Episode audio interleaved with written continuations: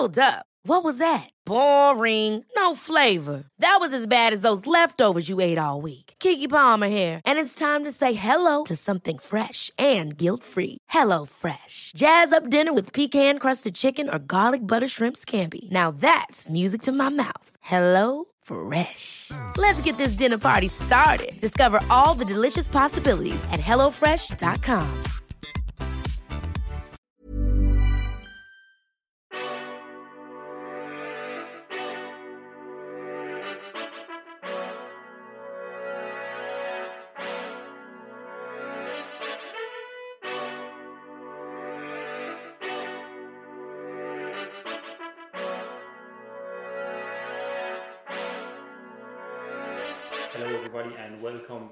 Fuel Better podcast. I am your host, as always, Evan Lynch, and today I actually have a guest in studio with me, so you're in for a treat. Going to be something other than just my voice today.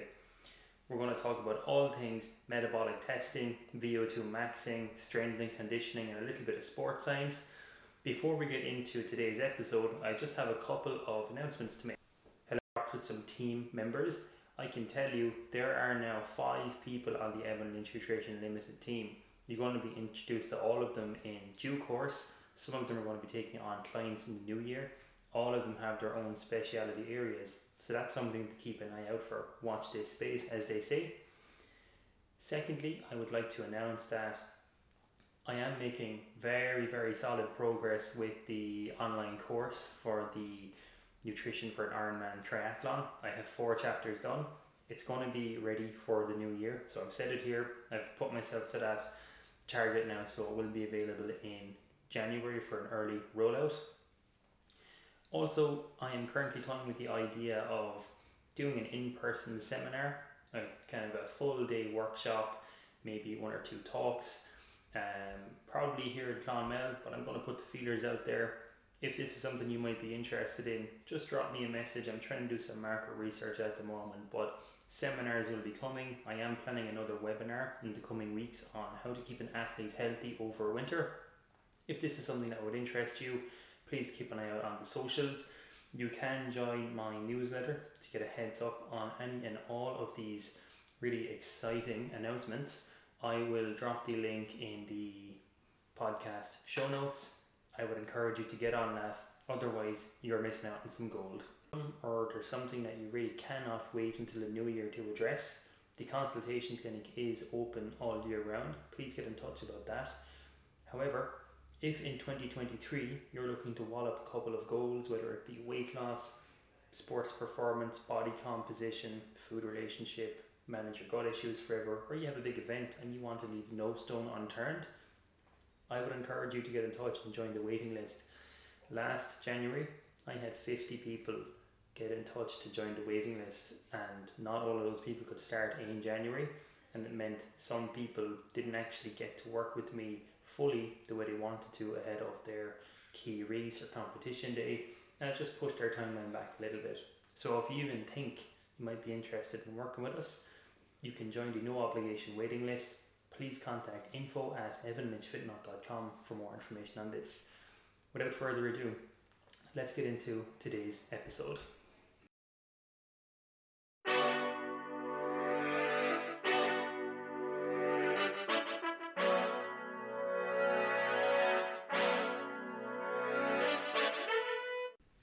Okay, everybody, so today's guest is Ciaran Burke. We've been long-time colleagues, so we've been working together for a long time. Not only that, we're also pretty good friends. He is a fellow Clonmelian. Ciaran will introduce himself, but I can assure you I've yet to meet someone as thorough or pedantic when it comes to all things strength and conditioning, sports science, and metabolic testing. And that's going to be the nature of today's show. Um, so let's let's get into the episode.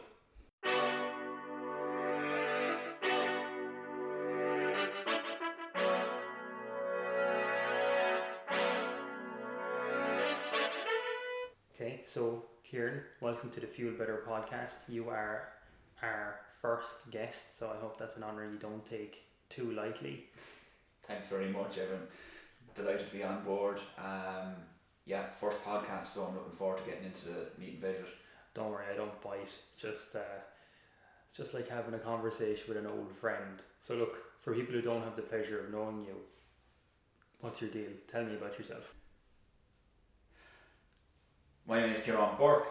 I run a company called the Performance Lab where it's all to do with metabolic testing. Mm-hmm. I have 15 plus years in the industry and we deal with two primary tests. One is RMR, which is resting metabolic rate, Mm-hmm. and the second one is VO2 max testing, which is that sexy picture or videos you some of your guests might have seen where people are wearing masks and they're either running, rowing, or biking with a with a mask on their face, and they're uh, doing intense workouts.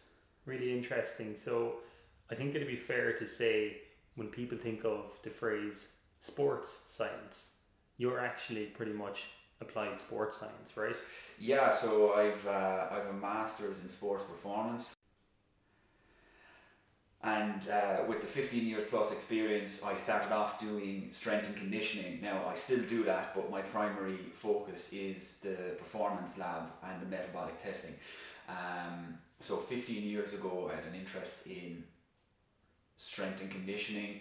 Um, all things to do with gym and sports. I played a bit of rugby myself back in the day, and I uh, that interest I guess got really reignited, and uh, I followed it through. So I ended up, thankfully, being able to deal with some county teams, a number of uh, national and international athletes uh, throughout my time uh, coaching. Obviously, my focal point has changed somewhat, and now that I'm uh, opened up my the performance lab, we are now taking in clients for the RMR and VO2. We actually also branched out a small bit and we've done we're doing lactate threshold and through my own experience I'm doing running economy as well. So there's a couple of uh, key assessments that people can use to be able to uh, push themselves forward. Now that's not to say that it's all sports orientated. We get a lot of general population people coming in as well. Really interesting, and I, I have a few questions if uh, if you don't mind. I'm sure people are curious. You know, uh, metabolic testing, Perform Lab. It all sounds really intriguing. First of all, what is an RMR assessment? What what is that?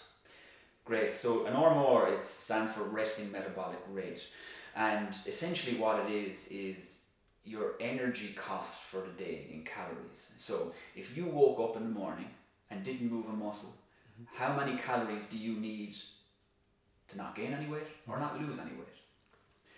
So what we do is we bring we bring our clients in, and a lot of them are. Some people will always focus on think of this and they'll focus on weight loss. Mm-hmm. It's actually not the case. We get a lot of people coming in and it's weight gain or just weight maintenance or just something to do with their, their own personal interest in it.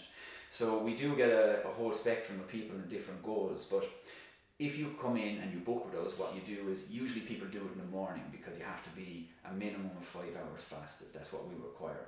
Um, so sometimes it's easier to wake up and uh, just not not take the first sip of, of coffee, come into us, and you can uh, get on with the rest of your day. It's a non-invasive test, which means that uh, there's no rigorous exercise or poking or prodding on anybody, and um, what you literally do is you come in fasted. It's it's a maximum between fifteen to twenty minute test where you're sitting down and you have breathing into a tube essentially. Mm-hmm. So you're breathing in and out for 15 minutes max, and what comes out of that is your calorie expenditure for the day. Really interesting, and I think you know I see it in my own line of work. If I look in the context of weight loss, there is massive variation between someone's predicted and their calculated resting metabolic rate. Yeah, And if we're looking at weight loss, really for a lot of people, it's fine margins, you know. And I've personally seen it where someone's resting metabolic rate was about five, six hundred calories less than predicted, and for two months, I could not help this man lose weight. I got him to do the test, and like, there was your answer right there, you know. yeah, without a doubt. Um, and we have had these conversations, the Mifflin St. Jeor or the, the Harris Benedict. These formulas are great and they're great rules of thumb, but when you're actually dialing down and, and needing to know numbers, if you don't if, if you don't test, you don't know. Yeah. and that's that's that's that's at the end of it. And if you're looking and your your client or, or somebody belonging to me comes in and the difference is 200 calories. Mhm. I've I've seen a huge range of uh, variation in all of those standard uh, Mifflin St Jeor and Harris Benedict calculations that people normally use, Mhm. but then they get tested and you it shines a light on it. Yeah. I think maybe a good phrase here is whilst we try, you cannot shove human physiology into an equation. I think that's fair to say. Yeah, without a doubt, without a doubt. And look, we might get into into some bits of the VO2 max as well later on, but um, all these are usually are regression equations, and you can be between ten to twenty percent off. Yeah, Hundred percent. Interestingly, as part of my PhD research, looking at the health effects of low energy availability, it's male athletes, but this applies unisex. In cases of malnutrition or when an athlete grossly underfuels, what you see is metabolic suppression. So that ORMR test can actually be diagnostic of relative energy deficiency syndrome. Um, normally, we have an accepted, I suppose, ratio of calculated to expected of 0.9. And if an athlete is below that, if their measured RMR is less than 0.9 if they're expected, you can say with almost certainty this person has relative energy deficiency syndrome. Like Yeah. that's that's problematic. Yeah, But I think there's a lot of people, and maybe you see it too, because it's easy to shrug off being tired or not training well or just not even being able to sleep. And a lot of these symptoms are kind of overt or they're kind of they're a little bit salient. You can Yes. ignore them. But if if an athlete was worried about, God, am I actually, is there something going on here? This would be a really simple way to find out. yeah, no doubt, a hundred percent. It's there's an accuracy in ninety eight percent with the equipment that we use, and like you're looking at plus or minus forty calories. Yeah. That's that's the milk that some people put into their tea. So um, while we're looking at that, you can also look at it on the other side of things. Is Mhm. that if somebody's saying to you, and I think we've had it before as well, Evan, yeah. And somebody's saying to you that they're eating um, or they're consuming Yeah. X amount of calories that you've given them and you've Yeah. set as a target, and you're there scratching your head, um, Yeah. and then they, they come in and they do the RMR. Yeah. Um, again, that light is shone upon it quite clearly, and you know very very soon if they're if they're telling the truth or not. Yeah, look, hundred percent. Um, and by the way, if I know you, I know that two percent inaccuracy probably drives you insane. Have you figured out how to bridge that? yeah, somewhat all right, somewhat all right. Yeah. Um, but to, to go back to your point, case in point, I had it recently with a client based in Dublin. Got a meta- metabolic test done up in Dublin with Mr. Canan, who Yes. we both know well, and couldn't for let's say a couple of months. This man was struggling with weight loss. Did his RMR test, massive.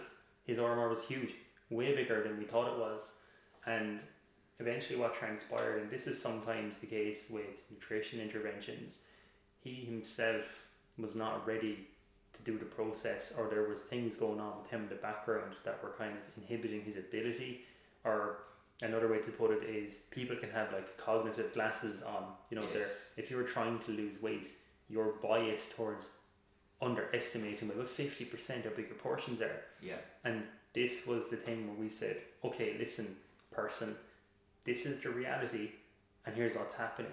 So clearly, we're missing something or some things, and I opened up the discussion. And yes, the, the the fog lifted, and he was thinking, oh well, you know, I do this, and I don't really measure my portions. I just guess and input it into the app, and I'm like, Yeah. all right, this is starting to make sense here. But it all came back to doing the test, that RMR test. Yes, yes, yeah. It was the key that sort of opened up his own perspective and then allowing me because it's it's it's not subjective anymore.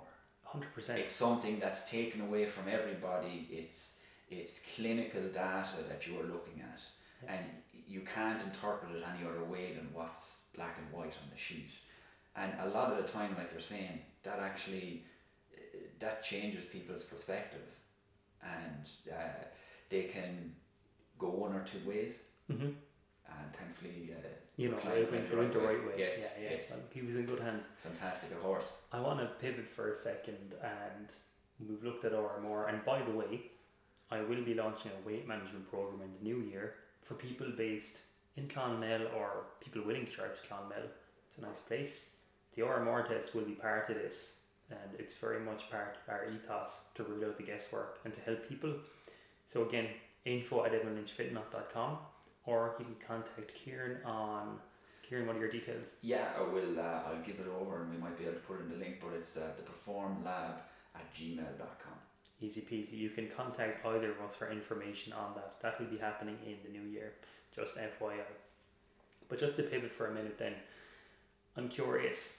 So, as again, part of the PhD I'm doing, I'm going to have to do VO2 testing with Yes. athletes, and there's there's a way I have to figure out some equations to use the VO2 data to mm. calculate their energy requirements.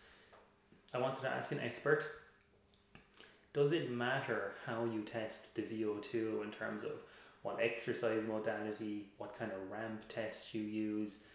Would a bike VO2 test be suitable for everybody, or would a treadmill be suitable for everybody? What's what's your take on that? Okay, so uh, broad spectrum question, so we, we might be able to narrow it down. So if you're looking at a sports athlete or somebody who's recreationally into sports, just let's say an endurance athlete who Yeah. does 10Ks and maybe half marathons, okay, running wise, you would test them on a treadmill. Okay. Yeah. So you're, you're going to test the modality that they that they uh, compete in. Um, if you're looking at a recreational person, or what I've done before is if I'm getting sports people in, say GAA, rugby, soccer, again they are running, so you're gonna you're gonna test them in um in, in that modality as well. Usually it's modality specific to the sport, but if you have somebody else coming in, I would always there's a number of questions we'd ask and we go through their whole history but generally depending on say the likes factors of injury and how active they usually are i'd actually get them to do it on a treadmill. And you do a ramp test but there's a number of different ramp tests that you can do depending on their uh, their fitness level Okay. for the most part. Am I correct in saying, uh, and again, this is great for me because I can just not have to read the research and I can just ask you over here. The fitter someone is, is it they require longer, longer time intervals at intensities. Is that correct? Longer ramps.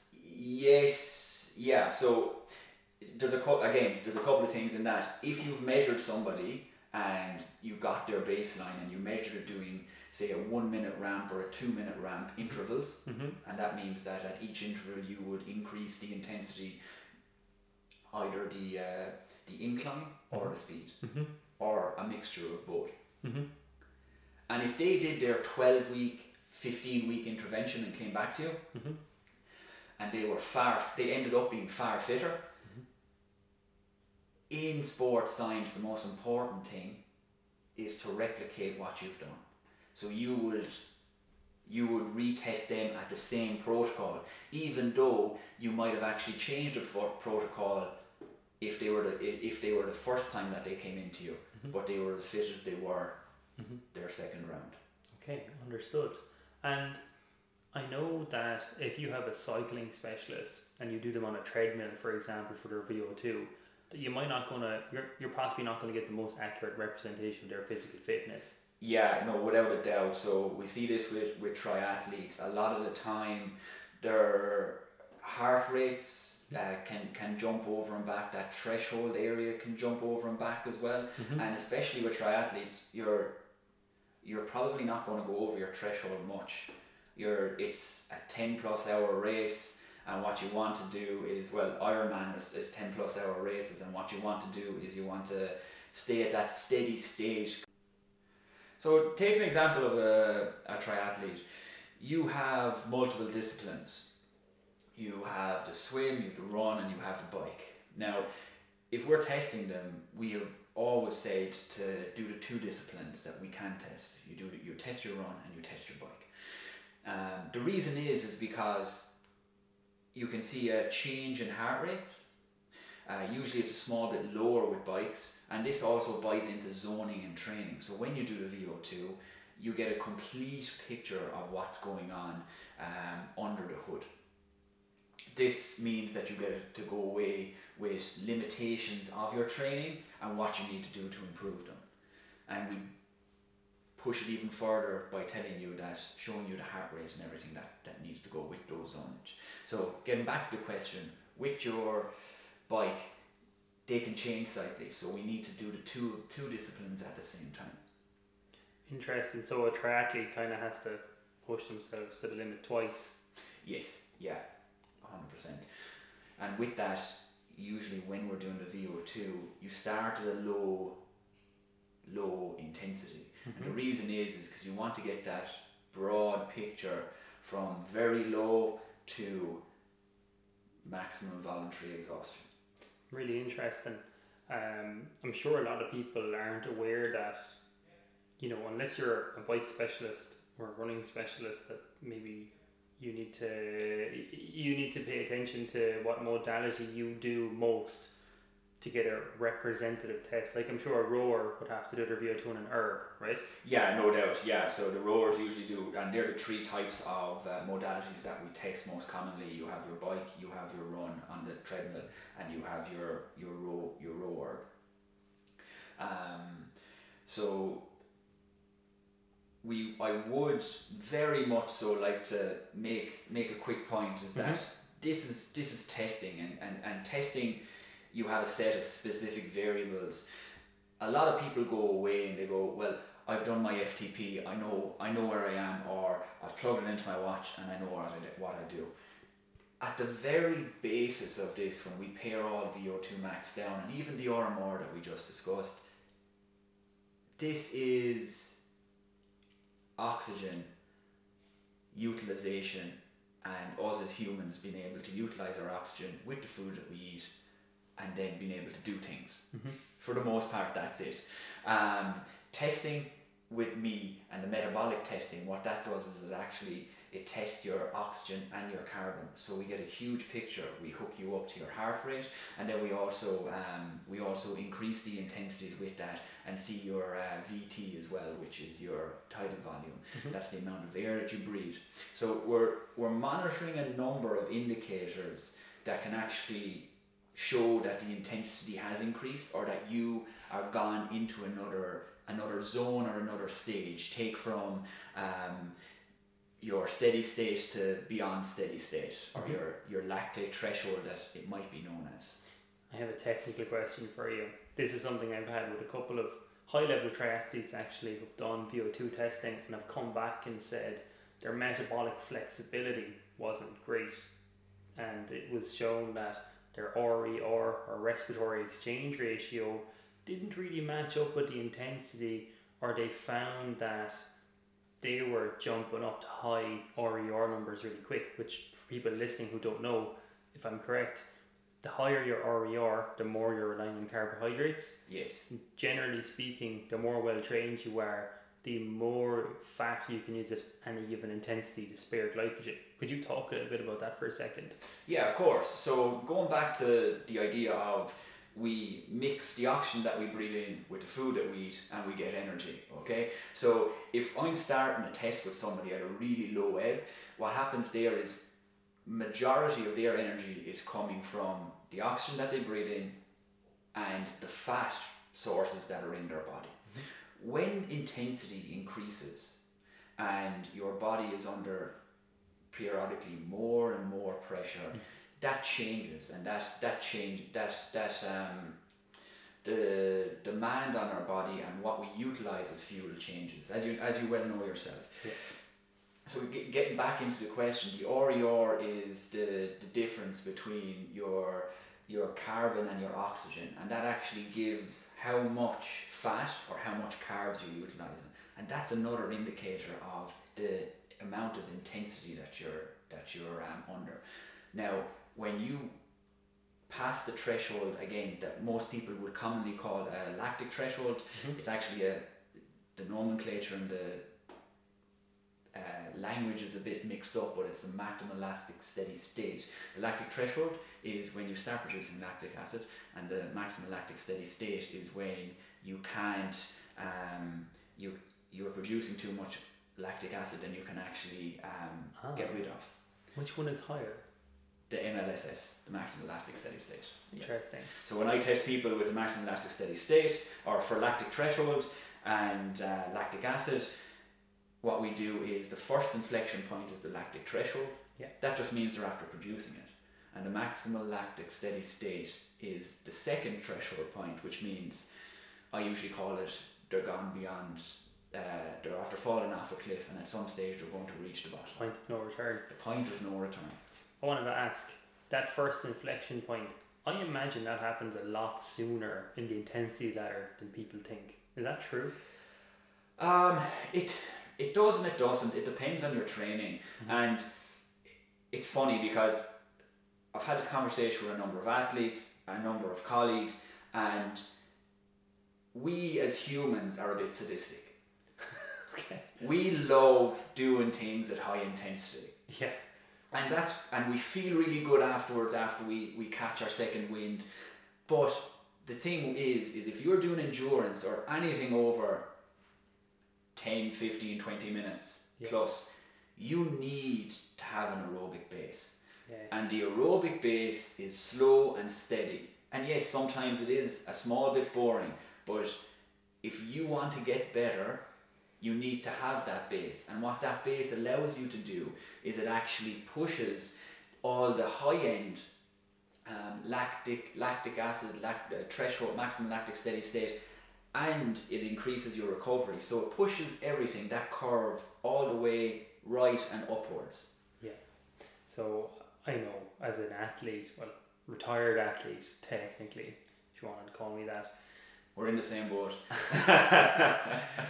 um, I used to hate the slow stuff, but I understood that, and my understanding is still that at those lower intensities, 70, 60, 70% of your VO2 max, is that right? That's kind of the sweet spot? Yeah, it can be. So what we do is we, we give you zones when you go away. So you get tested with us. We measure all these these data points that we've just discussed, and we see where those intensities for you have have increased. That gives us a breakdown, and it gives you it lets you go away with number one. We look into what your limitations are, but number two, you get zones. Mm. You get something tangible to actually take away and and work on outside. So your zones, we usually do a five five layer zone. Zone one would be recovery. Mhm. Uh, zone two would be zone two and three is more all free fatty acids, all that fat storage that we're talking about. Zone two and three are going to be your steady state. Mhm. Zone four is your maximal lactic steady state, where you're after just going beyond that point. It's that nearly uh, point of you're creating a lot of lactic acid. You're uncomfortably uncomfortable Gotcha. is the best way to describe that one. And zone five is your high end uh, short intervals. hmm Understood. Yeah. I, I work with a really high level running coach, Emmett Dunleavy, Yes. and I remember we, we both gave a talk. It was we did it on behalf of Athletics Ireland down in Wexford, and I listened to him talk, and he was saying all the guys he's working with, some of them are European medalists. Ninety percent of their work is at that like boringly slow level, and he explained that it's at that level of intensity where you make your metabolic machinery Life is full of awesome what ifs, and some not so much, like unexpected medical costs. That's why United Healthcare provides Health Protector Guard fixed indemnity insurance plans to supplement your primary plan and help manage out of pocket costs. Learn more at uh1.com. Ever catch yourself eating the same flavorless dinner three days in a row? Dreaming of something better? Well, HelloFresh is your guilt free dream come true, baby. It's me, Keke Palmer.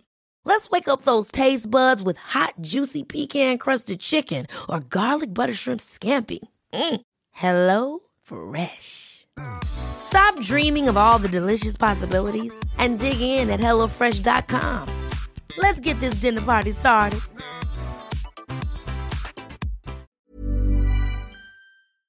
to improve your aerobic capacity. Yes.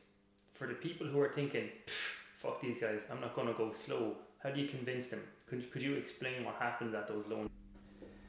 So you have to do the slow stuff slow, so you can earn the right to do the hard stuff hard. Um, when you are doing the slow stuff, this improves your recovery, improves your heart rate recovery. So when you are actually up at the high levels and you're training at the, at those threshold or um, short intervals, you're going to be able to recover that bit quicker. You're mm-hmm. going to be able to do them that better, and you're pushing that whole curve all the way up. So number one for me would be recovery, and number two is the capillaries. Mm-hmm. So capillaries are where your oxygen is offloaded to your muscle, and it takes your blood takes on the carbon. And mm-hmm. again, like we said, that oxygen is the fuel for all of our movement and everything that we do, for the most part.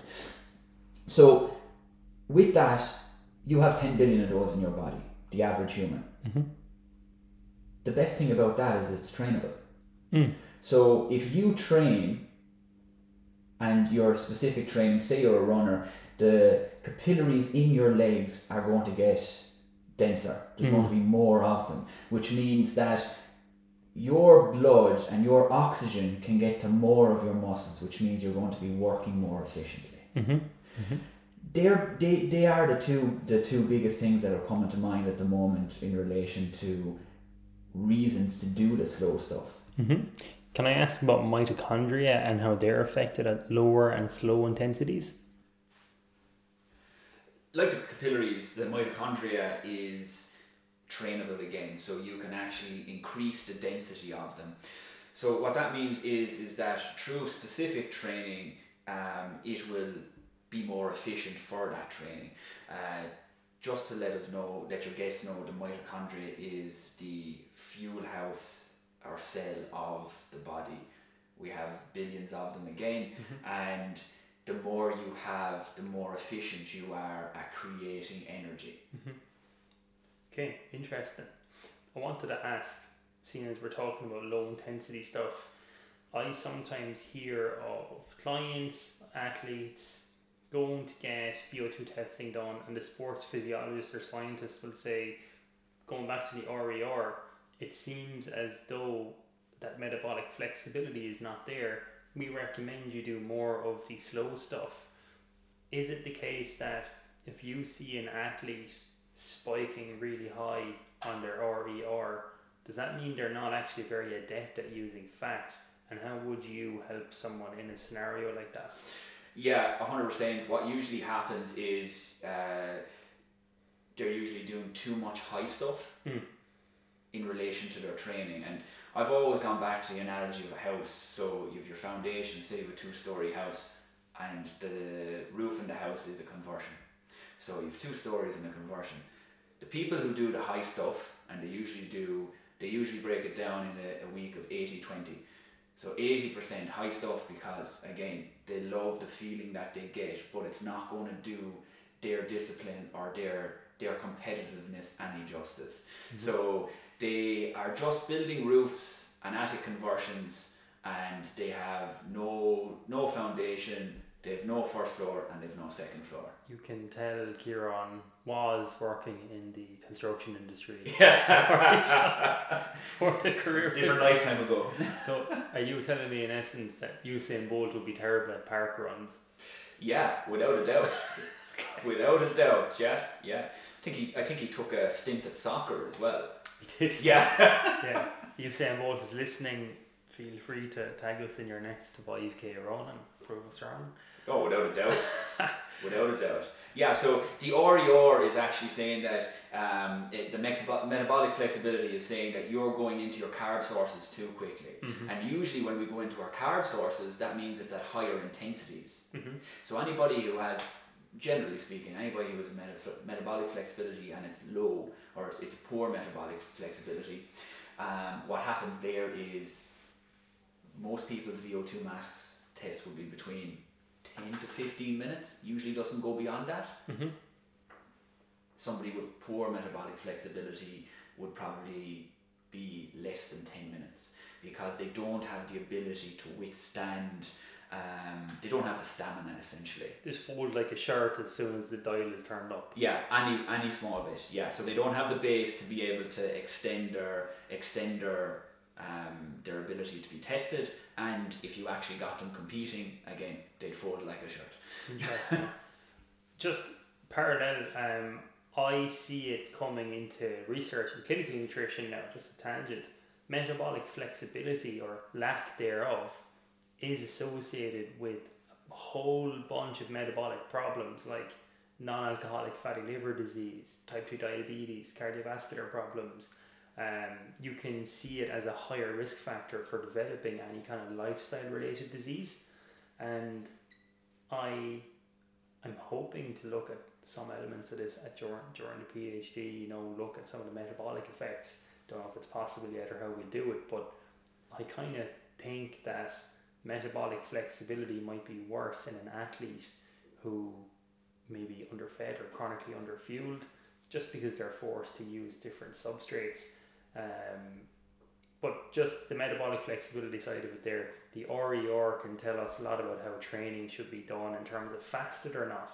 So for for maybe prospective people looking to do the tests here, myself and Ciaran actually work together. So he'll interpret the physiology and he'll kind of let me know, well, you know, this athlete needs to get a little bit better at fat oxidation. And that in turn can inform some of the nutritional practices we would use, like delayed feeding tactics, periodic low carbohydrate availability, purposeful carb withholding to amplify that. Um, and maybe even the training times that you yeah. that you get them to go and train yeah. where possible. Yeah.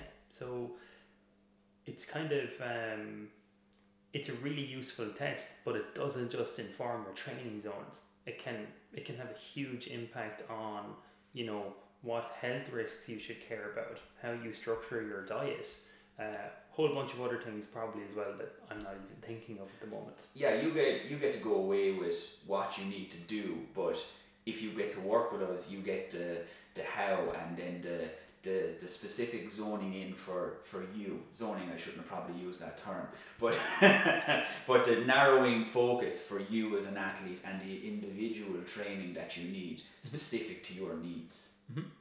Um, it's actually a funny one because uh, you're talking about uh, you're talking about your uh, your thesis. Yeah.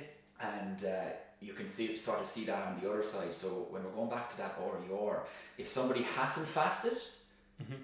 And I'm doing a so I'm doing a resting metabolic rate with them, and I see the RER as well. So if somebody hasn't fasted, I can see that they haven't fasted.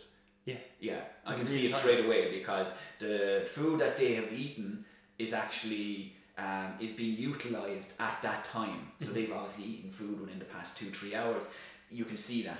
You can also see it if they have fasted, but they're um, probably a small bit overweight mm-hmm. or or borderline obese or mm-hmm. morbidly obese. You can mm-hmm. actually see that they are utilizing carbohydrates at a far higher rate than than fats.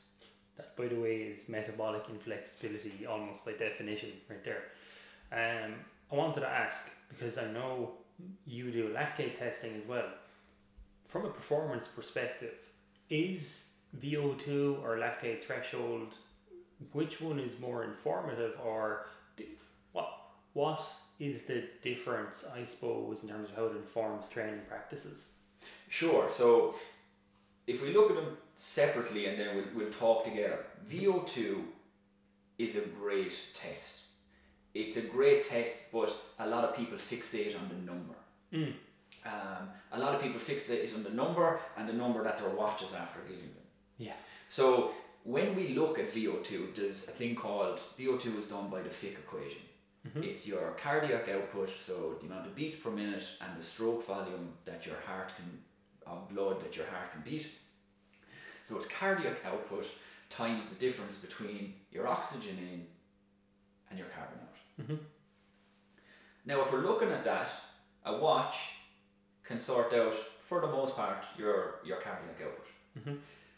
It's not attached to your lungs. It can't tell you what your O2 Usually is. the wrist, right? Yeah, usually the wrist. usually the wrist, yeah, yeah.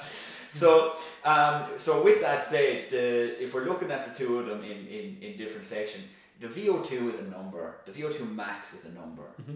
If you get to that maximal voluntary exhaustion, mm-hmm. and we will when you come test with us, we will try to get you there in a safe manner, obviously. But there is there is a bit of fighting with demons if you want to get to the top result. So that's a number. The most important thing that I look at is how you got there, and that's why we start at such a low level. Yeah. Leaving VO2 max away for a second and looking at the lactic threshold, there's a different protocol to do lactate. Now, lactic is another biomarker, blood, mm-hmm. That tells us about intensities. Mm. So we usually do um, a ramp test is usually done with VO2 and it's every minute, two minutes, three minutes, and the intensity is increased. With VO2, it can be a ramp test, but it's at longer intervals. So it could be six minutes. The beauty, and then what we do is we do a blood test at each at each stage. We we put it into the machine and we keep on taking it, and a curve will occur. Mm. And that curve again has inflection points, and those inflection points are based on intensities.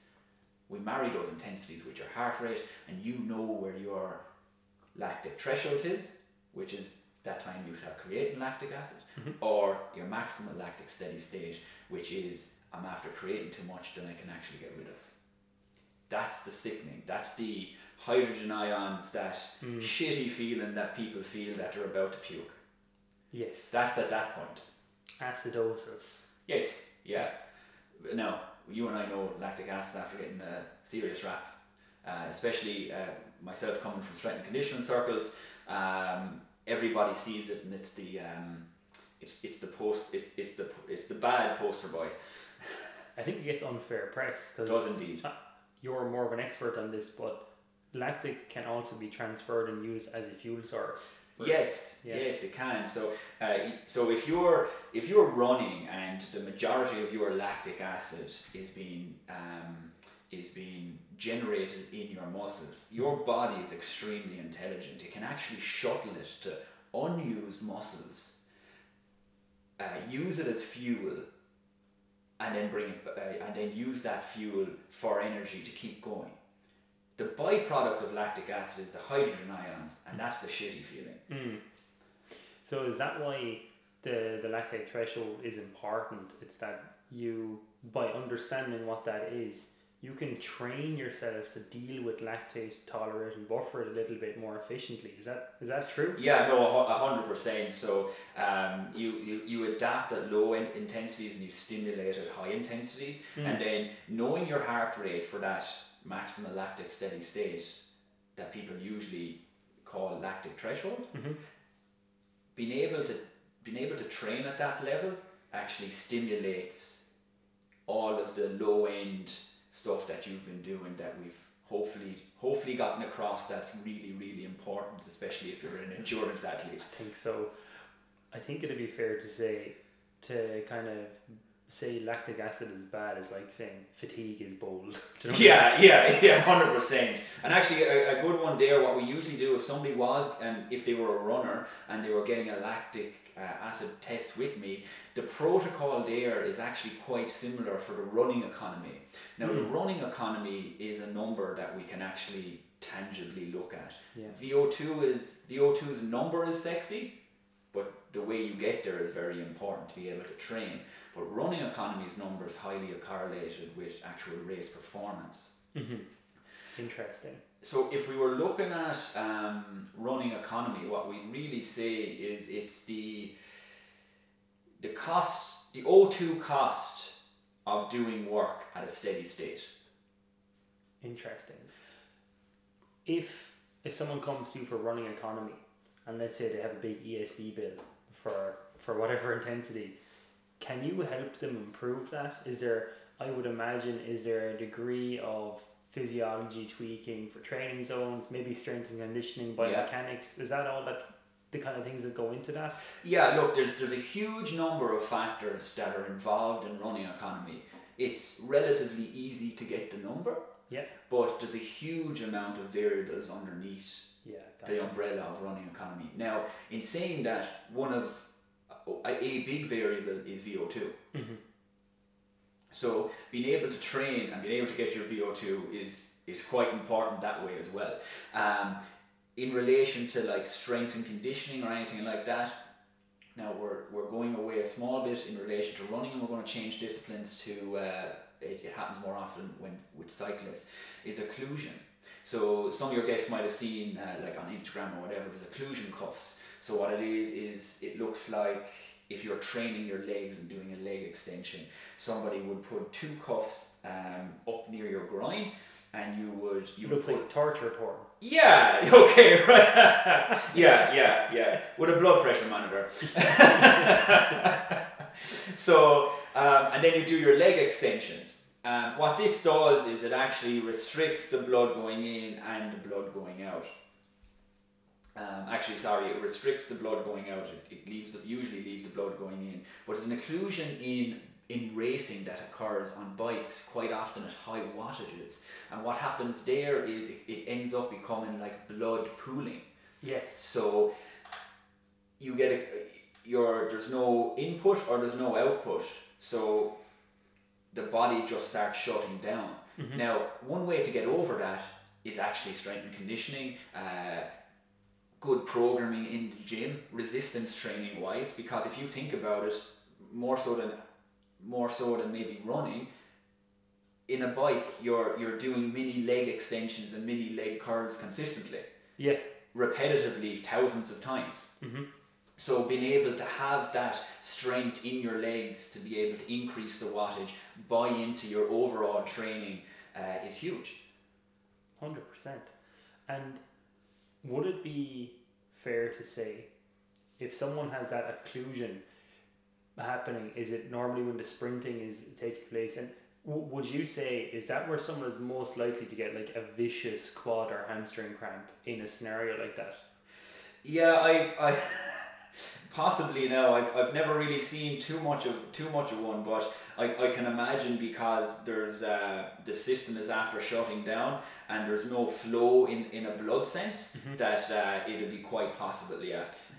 I I've had to do a good chunk of research into muscle cramps and Okay. the the lactate training is a huge part of it. Being accustomed to how much lactate is there and being able to deal with that. When you have a lactate buildup, if it kind of supersedes your buffering capacity, it disrupts neuromuscular signaling so that the signal to contract and relax that is disrupted. Mm. So you just stay in contract and unless you happen to have pickle juice or hot shot or kind of any of those anti-cramp products on you, that's your race fucked. Yes. Pretty much.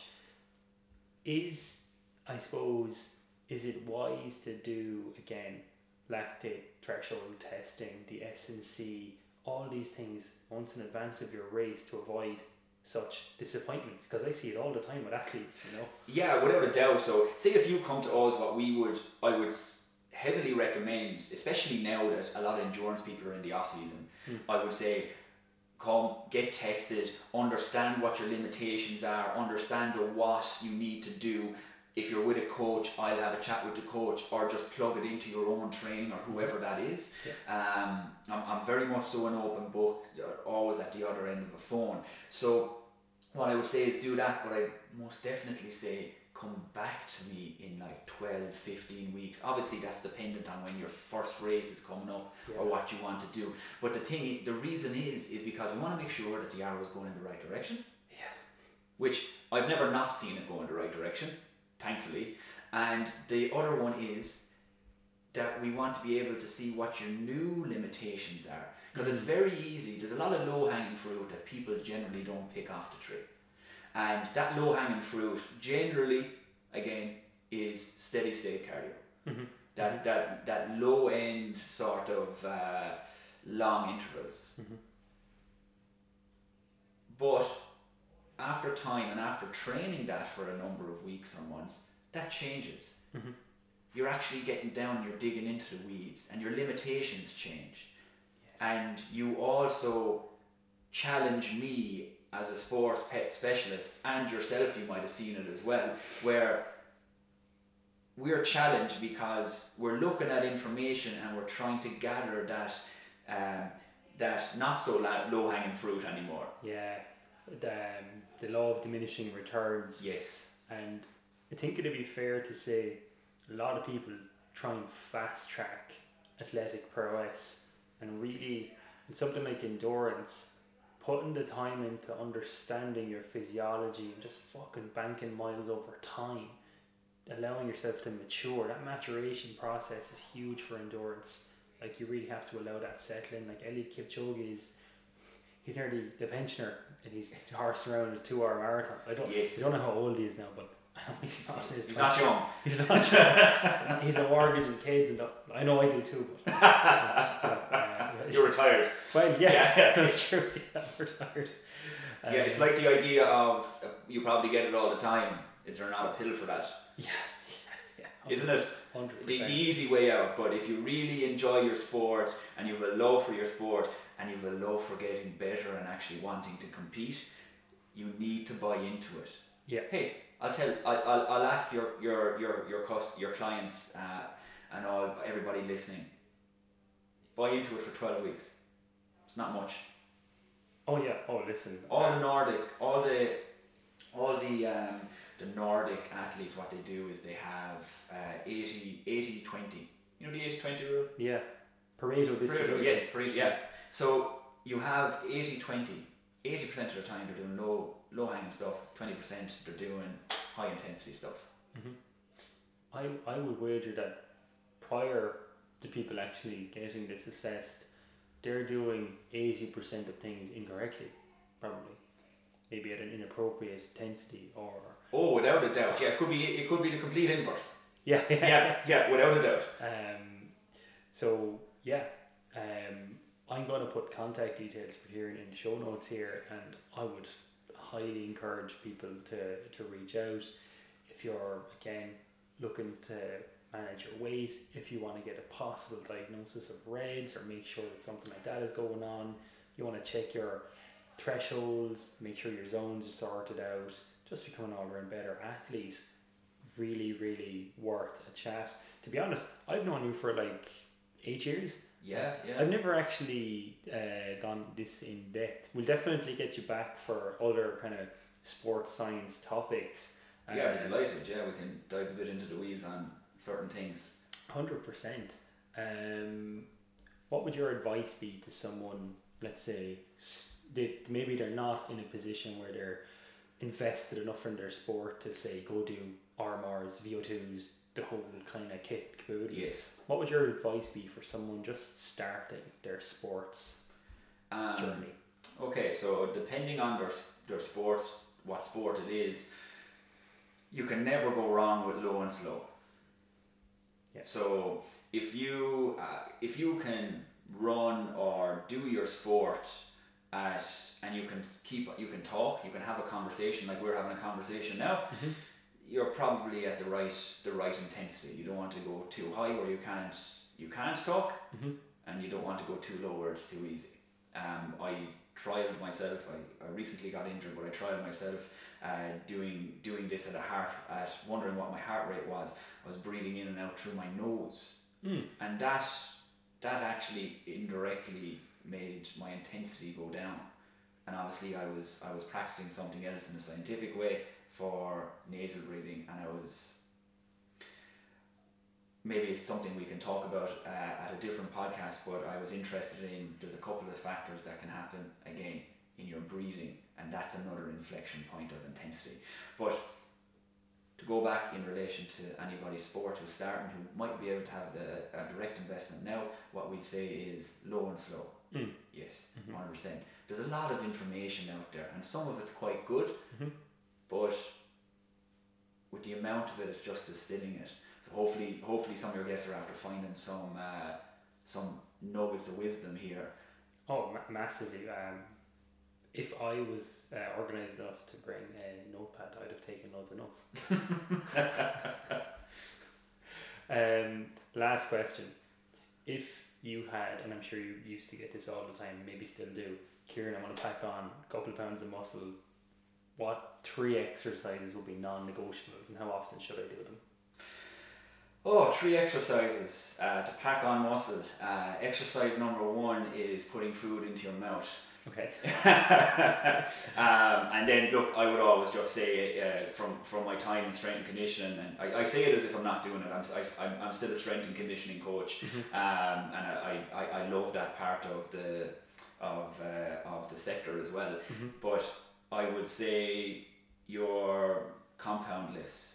Yes. Uh, so your multiple muscle groups where you're getting your biggest bang for your buck, uh, your deadlifts, your squats, um, bench press, shoulder press, all those all those big big compound lifts. You're getting a huge bang for your buck because a lot of recruitment for a lot of different muscles at the same time.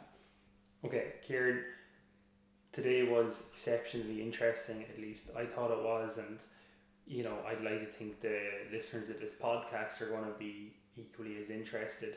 Where can people find you on social media? Right, so on social media, I'm on Instagram, the Perform Lab. Okay. Um, it's a blue and black logo. You'll, you'll see me there. And uh, on Gmail, then, like I was saying, there's the Perform Lab at gmail.com. Mhm.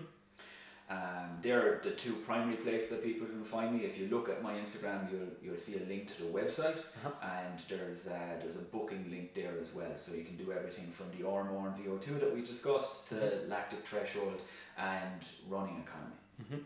And if you somehow forgot all of those details, you can also contact Ciaran vicariously through me. I'm a small part of the Perform Lab, so you'll find links to that on my socials and my website as well. Um, Ciaran, are you taking bookings and clients at the moment? Yeah, I am. So we're we're actually booked up for the next uh, three or four weeks. Great. Sort of leading into into Christmas, but um, and I, I'll be very surprised if we're not booked up for, for the new year, given the um, everybody's everybody's take on, on January, and then also the fact that it's it's endurance time as well, and it's it's pre-season for, for all the endurance athletes. So, um, yeah, we are taking bookings. Again, go to the link Instagram uh, yourself, or you can find find me through your links or um, on my website then as well. And I think for any running, cycling, triathlon clubs out there or corporates who want to maybe do employee wellness days, or if you guys want to get together as a group and do VO2 maxes or MRs, lactate thresholds, we do group discounts on all of the above. So if that's something you want to do, please get in touch and we'd need a couple of weeks of a lead up time to organise that. So maybe something for the new year, January, February, March. If that's something you're interested in, please reach out and we can get that organised. For now, uh, it's actually the longest episode we've ever had on the podcast. Ciaran will most definitely be back. He's now the unofficial co-host. He doesn't know it yet. Um, Ciaran, thanks very much. Evan, thanks very much for having me. Um, delighted and uh, really enjoyed. We'll have you back again soon. Cheers.